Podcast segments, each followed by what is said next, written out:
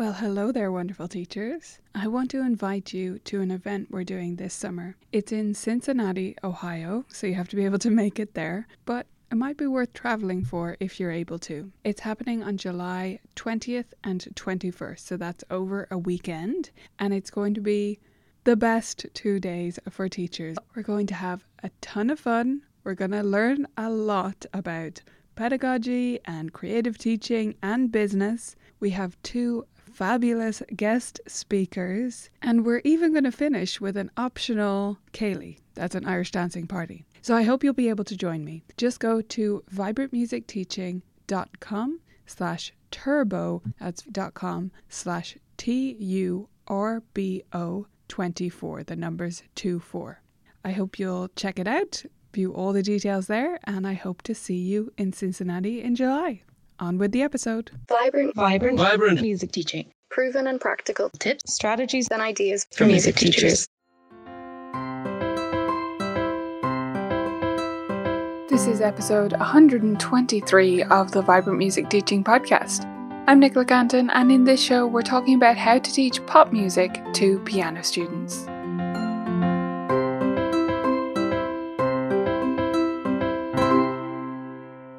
Hey there, welcome back, beautiful teachers. It is so great to be back with you again for this discussion about teaching pop music.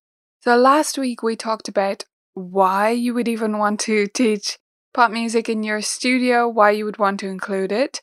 So, go back and check that out if you're maybe not convinced or you need some backup to tell your boss or the parents in your studio or your students why you include this type of music although I doubt your students need much convincing of that. Now, before we go any further diving into how to teach pop music and some of the methods that I use in my studio, I wanted to note that I'm going to mention a lot of different resources today. That's just the nature of the show. So I am going to mention different books and websites and stuff like that. You can find links to all of those, the names of all of those, on the show notes for this episode. So go to vibrantmusicteaching.com slash 123. It's nice and handy that it's worked out as episode 123 that the show notes are so important for. So vibrantmusicteaching.com slash 123. That will take you to the show notes and there I have links to all of the stuff I'm mentioning today. So if I say something and you're like, what was that? It can be hard to get these things spelled right and Google them later even if you do remember what I said or how I pronounced it. So, check out the show notes for links to everything we're talking about today. Let's just go through an overview first of what it means to teach pop music. Because I split this up into two different categories. So I split it up into what I call pop style music and real pop. Pop style music is just music that sounds like pop music, right? Real pop music is arrangements of actual pop songs that people would have heard on the radio or in a film or somewhere else. Okay, so those are the two categories. And the me- reason I mention that right up front is they're taught differently. You would take different approaches to both of those.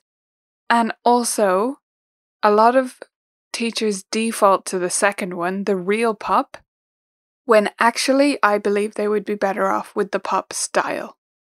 So that's why we're going to dive into pop style first, so that you can see whether that's a better fit for your student and go with that before going to the real pop. Now, I've nothing against arrangements, but often the pop style music is a better choice.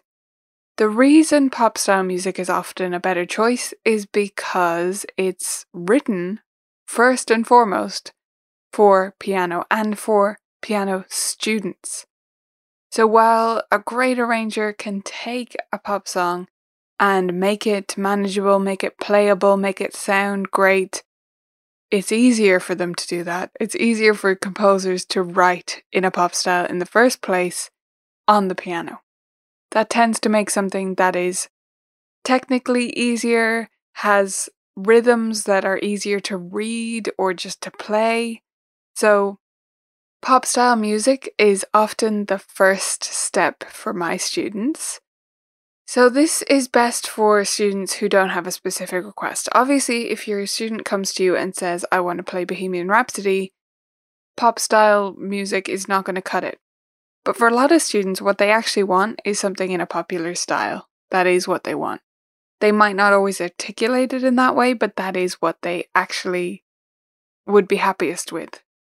The way to assess this for your student is first of all, if they're coming to you and they're just saying, I want to learn some pop music, or you ask your student, like, oh, are you interested in trying some pop music? And they say yes. But when you ask, they don't have a specific request, then this is a good option to go with. And I would actually give students a choice at that stage.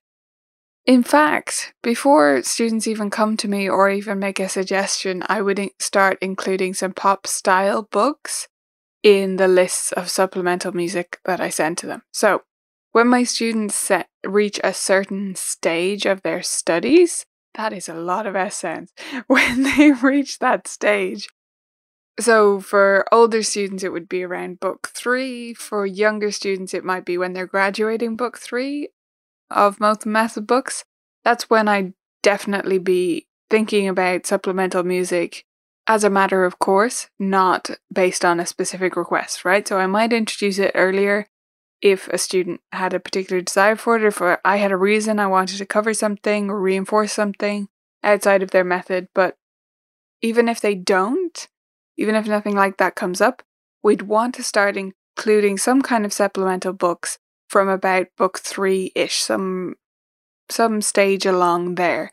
Because I want my students to be exploring different styles of music, different composing styles, right? Every composer has their own go to patterns and stuff like that. And if a student is just in one method book, they're only getting experience from one composer, really, or combination of composers, but they're sticking with the same composer or few composers for all of their studies. The other thing is that they're only seeing the same musical typography, right? The actual look of the music is exactly the same in all of their pieces. And if you get too ingrained in that, it can be really hard to read music in other ways later. So we want to introduce them to pieces that, you know, show different sizes of the grand staff and different styles of music notation.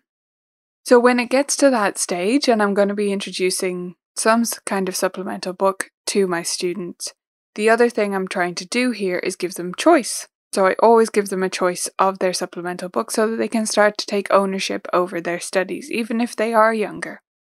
So when they do reach this stage, what I do is send through a list of possible supplemental books that they could start to learn from. And included in that list, whether they've asked me about pop or not, are going to be some pop style books. I also, with most students, especially on the older side, say 10 and over, I'll include something in there that's actually a real pop book. So we'll get to that in a moment, but I'd include one of those as well so that they have that option. And if it's something that appeals to them and they haven't said it to me, they know that I'm open to that. In terms of the actual pop style books that I like, the best ones, by far, I've been recommending them for ages, are Spotlight Solos and other piano pronto or composer uh, community books. So basically books from the Piano Pronto site, but my absolute favorites would be the Spotlight Solo series by Jennifer Eklund, who's the creator of Piano Pronto. There's four levels of the Spotlight Solos. So there's easy, then Spotlight Solos 1, then plus, then 2. So there's four levels in there, and when students love these, and a lot of students do, and when they do, they really love them. I mean, these will be the pieces that they go ahead and learn by themselves. They love that there are performances from Jennifer on YouTube as well, so they can be inspired by those and listen to some of the rhythms because, you know, they are going to be a bit more rhythms that you do intuitively at that level rather than purely by reading at least if you're learning them at that sort of late beginner stage. They are going to need to listen to some of them to get a feel for them, and I think that's totally fine. They then associate that back with the notation. Another option that I would include into the mix here is Supersonics Piano, which is by Daniel McFarlane. Daniel is a composer over in Australia, but I believe it's Sydney, but don't quote me on the city. But anyway, he's over in Australia and he writes these pieces. Now, they're not really what I would call pop. What they are is highly patterned and basically, not to be reductive, but they do sound a lot like video game music in a lot of cases. And some students who are asking you for pop, what they want is something to impress their friends. And these pieces will fit the bill if their friends all play computer games and they like that sound, right? So that would be another one again to use in the mix. What I hope you're getting from this though is that you have to let your student choose. You have to give them options and allow them to listen. Listen at home, you don't have to spend the whole lesson doing it, although I think it's fine to take some lesson time to do this if your student isn't listening at home. But mostly, I would send a list through to the parent and ask them to listen to it during the week and let me know. Parents are usually pretty excited by this, they feel like they can get involved actually, and I find they do follow up with it because they can see how important it is for their child to be able to choose things right? So they actually really appreciate this about my studio, and I often have them come back to me and say, I could see that it meant a lot to her that you were taking her input and that kind of thing. So sending that list through to parents, letting them know that you want to hear back by a certain day, and having the student listen through to all of these things because you just don't know. And they don't have the vocabulary to describe what they're actually after. And often what they are actually after is pop style, not real pop. But let's get to that real pop. What do we do when our students really do want to learn pop music? Well, let's start with the books because I said I would sometimes mix those in with my recommendations for supplemental books alongside some pop style music and other stuff, by the way. So, you know, different classical options, different arrangements, all sorts of stuff mixed in that I think a little bit of this, a little bit of that I'm trying to get to what my student is most inspired to learn. The real pop books that I like, there are only a few. so there's Hal Leonard's books, which are called Pop Piano Hits, but I find if you type in and more hot singles, you'll get a better search result there. So that's the link that I've included in the show notes for this episode. Those are current hits arranged for piano. Then there's the Chord Time, Fun Time, Showtime, Big Time series, which are the uh, supplemental books that go along with Piano Adventures. If you're not familiar, they call it the Pre Time to Big Time Library. Although they're hits editions of those books, they have different themes, right? So they have a rock and roll one, they have a pop one. Their hits ones, which are the current pop ones that you'd be looking for in this category, don't start at pre time I don't think they even have playtime. I think they start at the next level. So those are all just different levels of the same types of books. However, either of those will give you current hits, so they're good options. They're pretty well leveled. The only criticism I have, sort of of both of them, but of definitely of more so of the Hal Leonard one and more hot singles, the pop piano hits ones, is that they're too long. They should have arranged them and cut them down at the same time. I understand the inclination to go for the full song, but in most cases, that's not what students are after here. The reason you would want the full song is if you're going to sing along with it, but these arrangements include all of the melody, so they're meant to be solo piano arrangements, and I think they could be trimmed down at that level, especially, like I say, the pop piano hits, Hal Leonard ones. They're quite an easy level, right? They're really, really readable for a late beginner, even a beginner student who's a little bit older. And yet, they're several, several pages long, and I just think it's too much. So I would like to see them cut down. Of course, you can trim them down yourself with your student, but that's only if the student is on board. And once they see that that's the real arrangement, you know, they're going to want to play the whole thing. That's the reality. Now, another thing alongside this that I wanted to mention was the Phillip Keveren series. This is going to be not current hits, it's going to be for mostly for your adult students or for younger students who want to play some specific oldies, such as, you know, the Beatles book or musicals or stuff like that. Those are beautiful arrangements. I absolutely love Phillip Keveren's work, but they're not current, so just note that. They're great for adult students who want to play pop though because, you know, they can pick out one of the particular ones. If they don't have a specific request, if your adult student doesn't say, oh, well, I really do like show tunes or whatever, then I would go for just the, and this is if your student is a little bit further along, but one of my favorite books is just called Best Piano Solos.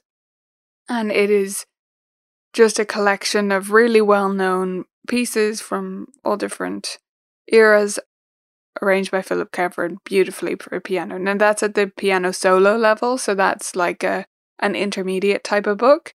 But he does also have within that series there is the easy piano version. It's not super easy. That's one of those things with levels that annoys me. I wish they wouldn't use those words, easy piano, because it makes it sound to the student, especially adults who are so sensitive about these things, makes it sound to them like, oh, this should be easy for me. Is marked as easy but it doesn't mean beginner. It absolutely does not. anyway, that's a side, a bit of a tangent, but there's three options for you there in terms of real pop books. In most cases, though, when it comes to real pop, I'm not using a book. So those are the ones that I would include along with a mix of supplemental books. But if a student wants to learn real pop music, more than likely they have a request for me. They tell me they want to learn X, Y, or Z. They will tell me something specific. Now, I have a few sites that I love to go to first for specific requests. However, you will end up Googling around if they're not on those. So, this is the order that I go in. Hopefully, it's useful for you. So, let's say a student comes to me and they say they want to learn another one bites the dust. Okay? So, another one bites the dust. Great. Here's what I'd do I'd go to fmsheetmusic.com, which is Jennifer Eklund again, under a pseudonym. So Jennifer Eklund arranges pop music there, and she does it on a separate site because it's under copyright, so she has to do it under the licenses on Music Notes, and I believe it's Sheet Music Plus. So she has that site to link those together so that you can go to one spot and, and get her arrangements, which is really, really handy. So that is the first place I would look because I know that if I find a piece there, the arrangement is going to be playable, accurate, and sound good. And that is not a given when it comes to pop piano arrangements. So I'd start at Jennifer Eklund's site, fmsheetmusic.com. Then I go to Noviscore because again, they have separate levels of those, and most of them are really well arranged. You know, it's a bit more streamlined, it's cut down, but if you find something that your student is after there, you're more guaranteed of it being a quality arrangement. And then I would go to Google. I don't bother going specifically to Sheet Music Plus, Music Notes, etc. I would just Google it and look at the various options that are coming up there. They'll be on all those sorts of sites. But in terms of the difference between Sheet Music Plus, Music Notes, Sheet Music Direct, I don't see any huge, massive ones, to be honest. It's all about the specific arrangements on each one. Unless you have a discount on one of them and you have a preferred one, maybe you want to go there first. If you can save a bit of cash, that's always worth it. If you are going to one of those sites, though, make sure, make sure, make sure to play it yourself. So don't download it, don't buy it until you've looked at the preview and played it on the piano because sometimes there can be some wonky stuff in there and it doesn't even sound like anything. It's going to be really disappointing. So I always make sure to play through as much as they give me of the sample there so that I can see whether it's decent or not. Another option to go with is to work on the pop music, the request that your student has given you by ear or using a lead sheet. So if the music isn't on one of those sheet music sites, or I just can't find a good arrangement of it, or I want to take a different approach, I would oftentimes look up a chord chart or a lead sheet for that, or work it out from scratch by ear together with my student. We're going to be talking about that a bit more next week. So we're going to be covering lead sheets in depth next week and looking at that specific area separately because it's a whole other can of worms, right? So we'll dive into lead sheets on the show next week in episode 124. Now, before we finish up and wrap up this pop music discussion, what I wanted to do was answer three common questions that I get and I see other teachers asking in general about teaching pop music. So the first one is what if the rhythms are too hard? Because this happens a lot, right?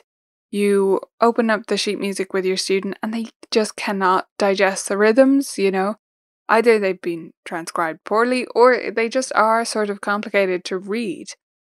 Here's the thing you shouldn't be reading them in most cases. The rhythm of the melody should be felt, it should be your student playing it as they know the song. So this was a request from them, I assume they know the song, right?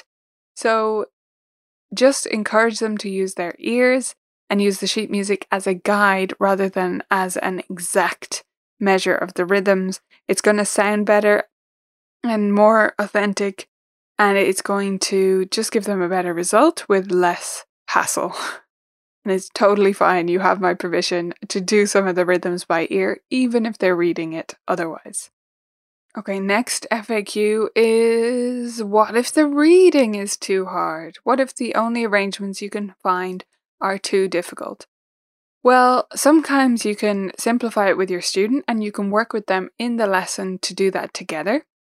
In a lot of cases, though, I think you're better off turning it into a lead sheet and working that way if the reading in general is too hard for your student that can be a great experience for them. And I think they'll learn a lot more than if you just cut out some of the notes and simplify things for them in between lessons, okay? So we'll go into that approach in next week's episode when we talk about lead sheets, because I will detail how to create a lead sheet from sheet music. Last FAQ is what if my student doesn't have requests? I sort of covered this at the start, and that is my answer. But I wanted to go through it here or specifically mention it here because it does come up a lot again. So, if your student doesn't have any specific requests, but they say they want to play pop music, the best option is to send them a list of supplemental books and suggestions and see what they come back to you with. Or a list of sheet music from somewhere like FM Sheet Music. Find a few different things, you know, be as wide as you can with that list that are all at their level and just go back to them and say, which one of these? You pick one. Right? There's no wrong answer there, and you're going to get a better sense of what they want, and they don't have to come up with a request. A lot of students are either they really just don't know much music. That can happen quite a lot. Or they're shy to tell you.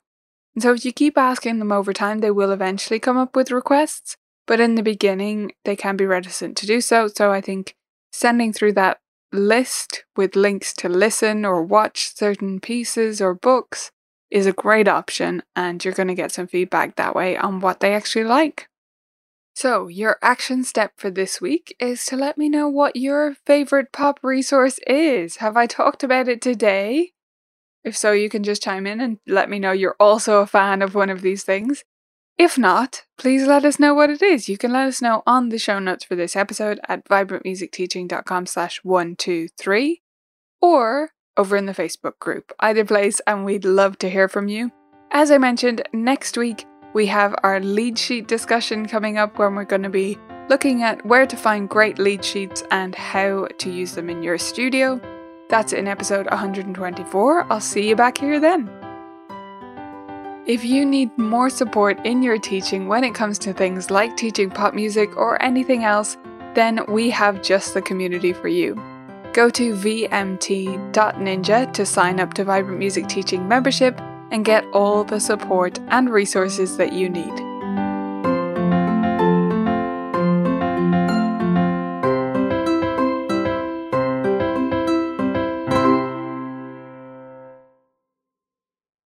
Thanks for listening to this episode of the Vibrant Music Teaching Podcast. I hope you loved it, and I wanted to pop on here one more time to remind you about our event.